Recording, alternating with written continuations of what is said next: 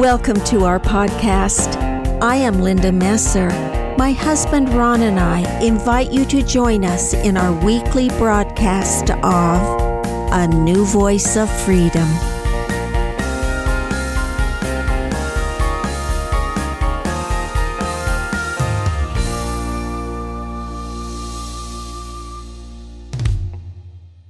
Welcome to season three of A New Voice of Freedom.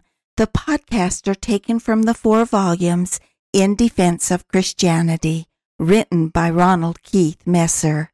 Podcast 219 is entitled Tyranny Against Christianity, Part 2. One can gauge the moral climate of a society by studying that which drives the economy. Today, billions of dollars are spent on divorce, abortion, games, toys, alcohol, drugs, recreation, sports, gambling, leisure, luxury, cosmetics, plastic surgery, elixirs of youth, sexually charged movies, fine homes, fancy cars, expensive clothes, etc. We live in a hedonistic age. Some even prefer the virtual world over the real world.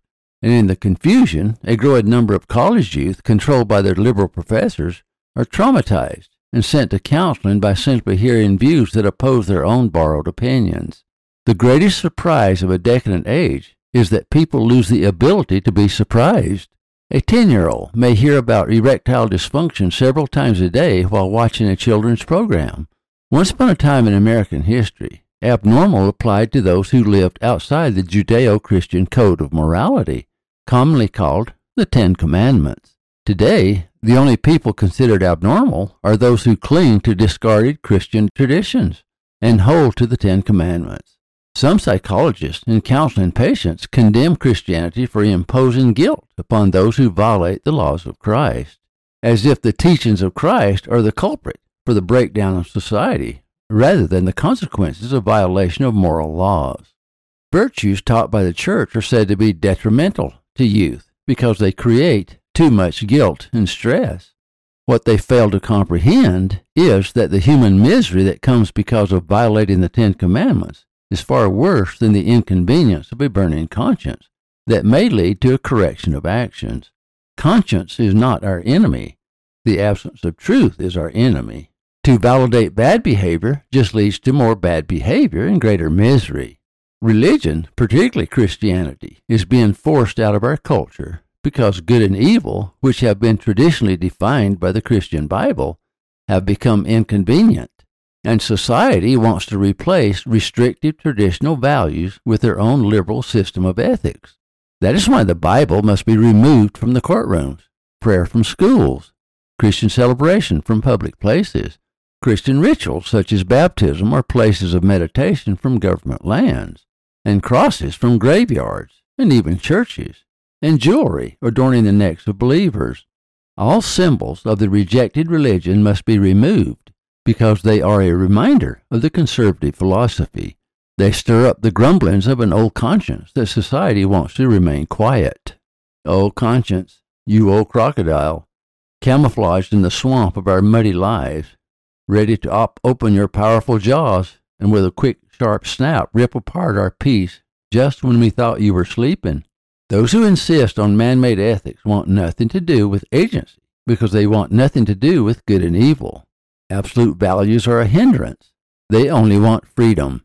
They want freedom from conscience, freedom from traditions, freedom from what they see as archaic, oppressive, and passe, and freedom from consequences. The New World Order plays into the hands of those seeking power. Sin is an easy sell. We legalize prostitution, gambling, marijuana, the lottery, pornography, abortion, and many other things that bring in huge revenues, such as alcohol and tobacco. A government that has the power to determine ethics has the power to control conscience, and therefore can gain greater control over the people. God is necessary to a totalitarian state, just not the Christian God. Machiavelli would be pleased. Ethics, laid down as law and couched in clever aphorisms, are mere opinions of those in power used to manipulate the masses. They determine what is good and what is bad, not by what they do, but by what they allow you to do. They want to be your conscience. Furthermore, what once was forbidden can now be used as bribes. Laws become corrupted to accommodate sin and punish virtue. The sale of indulgences, which caused the Protestant Reformation, has returned. However, it is now practiced by the left as they usher in the New World Order. Perhaps we too need a restoration, not of religion, but of government. Our government that has abandoned its original values established by our forefathers now seeks to take us into a new world order. When morality seeks the authority of the majority for validation, then loss of freedom is not far behind. When virtue is subject to public opinion rather than to absolute standards, then the moral landslide begins, and we all slide down the slippery slope of sin in an act that would have astonished a former age. The Liberal Party, in hopes of winning the college age vote, promised not only to absolve student debts, but to distribute free condoms to college women so they could continue a promiscuous lifestyle. Free condoms became a national debate in a presidential election. Those who opposed, mostly because they did not want their college daughters exposed to such a prurient lifestyle, were accused of hating women. If that doesn't reduce politics to the absurd, how about the present congressional debate over whether or not men can bear children? Why not debate on whether or not water can run uphill? Imagine our forefathers of 1776 who risked their lives by signing the Declaration of Independence, overhearing the debates in the sacred halls of Congress in the decade of 2020. What would they think? One congressperson said abortion was a good way to reduce inflation. A leading senatorial candidate wanted to release murderers from prisons, establish the state of Pennsylvania as a sanctuary state, and provide safe injection sites for heroin addicts. But think of the other issues they would hear just about gender 1. Should it be unlawful to use personal pronouns before a person announces their gender?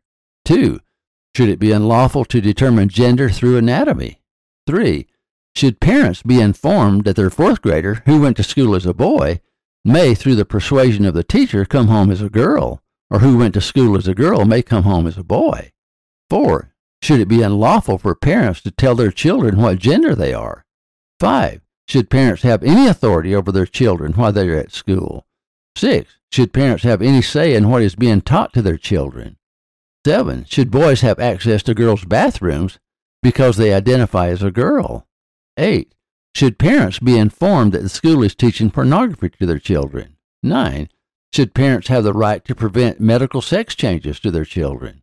10. Should boys, by claiming they are girls, be able to compete against girls in sports? They would think that we were insane. What other conclusion could they draw? Legalization of marijuana, free abortion, and free birth control, along with other free stuff, are now promised to our youth in exchange for their votes. Such acts would not have been conceivable in a nation ruled by absolute values. Agency is based on the knowledge of absolute good and absolute evil, a nation that wants to become the conscience of the people must remove all symbols that remind them of moral absolutes or old time religion. The confusion comes because all people believe in good and bad, but not all people believe in absolute good and absolute evil. Everyone has a conscience, but not everyone allows their conscience to be ruled by absolute truth. Even criminals have codes of conduct that rule their conscience.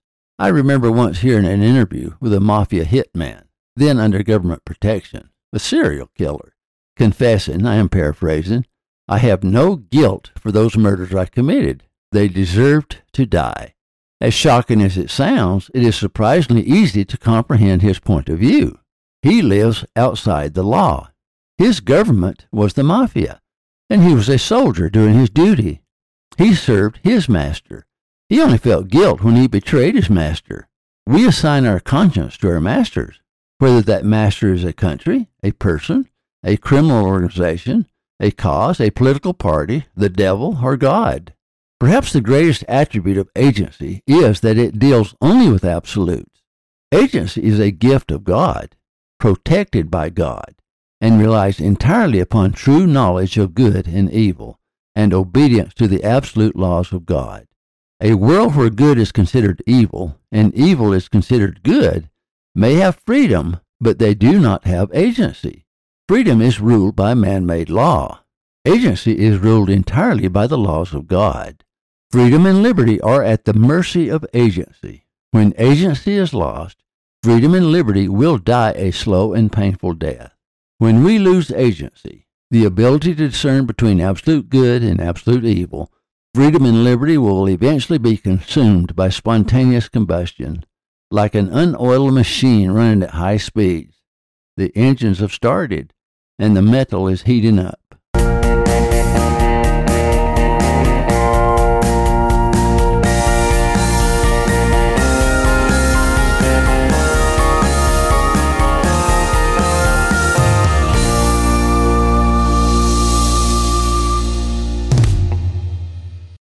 Thank you for listening. Watch for our next podcast.